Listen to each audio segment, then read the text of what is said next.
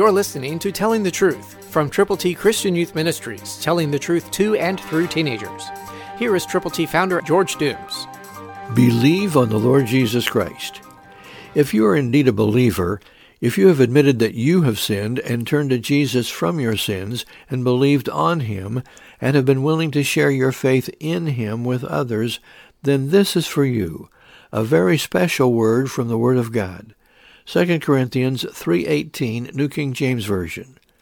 But we all, with unveiled face, beholding as in a mirror the glory of the Lord, are being transformed into the same image from glory to glory, just as by the Spirit of the Lord. That's God's promise to you and to me and to every other believer. So let's abide by the Word of God. Let's really believe it, and let's respond to it.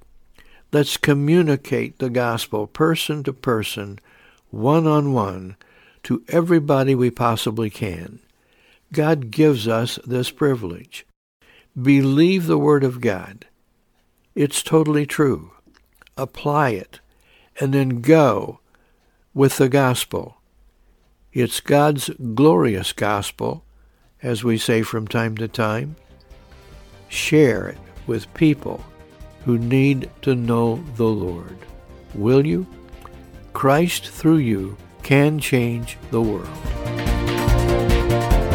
For your free copy of the Telling the Truth newsletter, call eight one two, eight six seven, two four one eight, eight one two, eight six seven, two four one eight, or write Triple T, thirteen thousand U S forty-one North, Evansville, Indiana, four seven seven two five.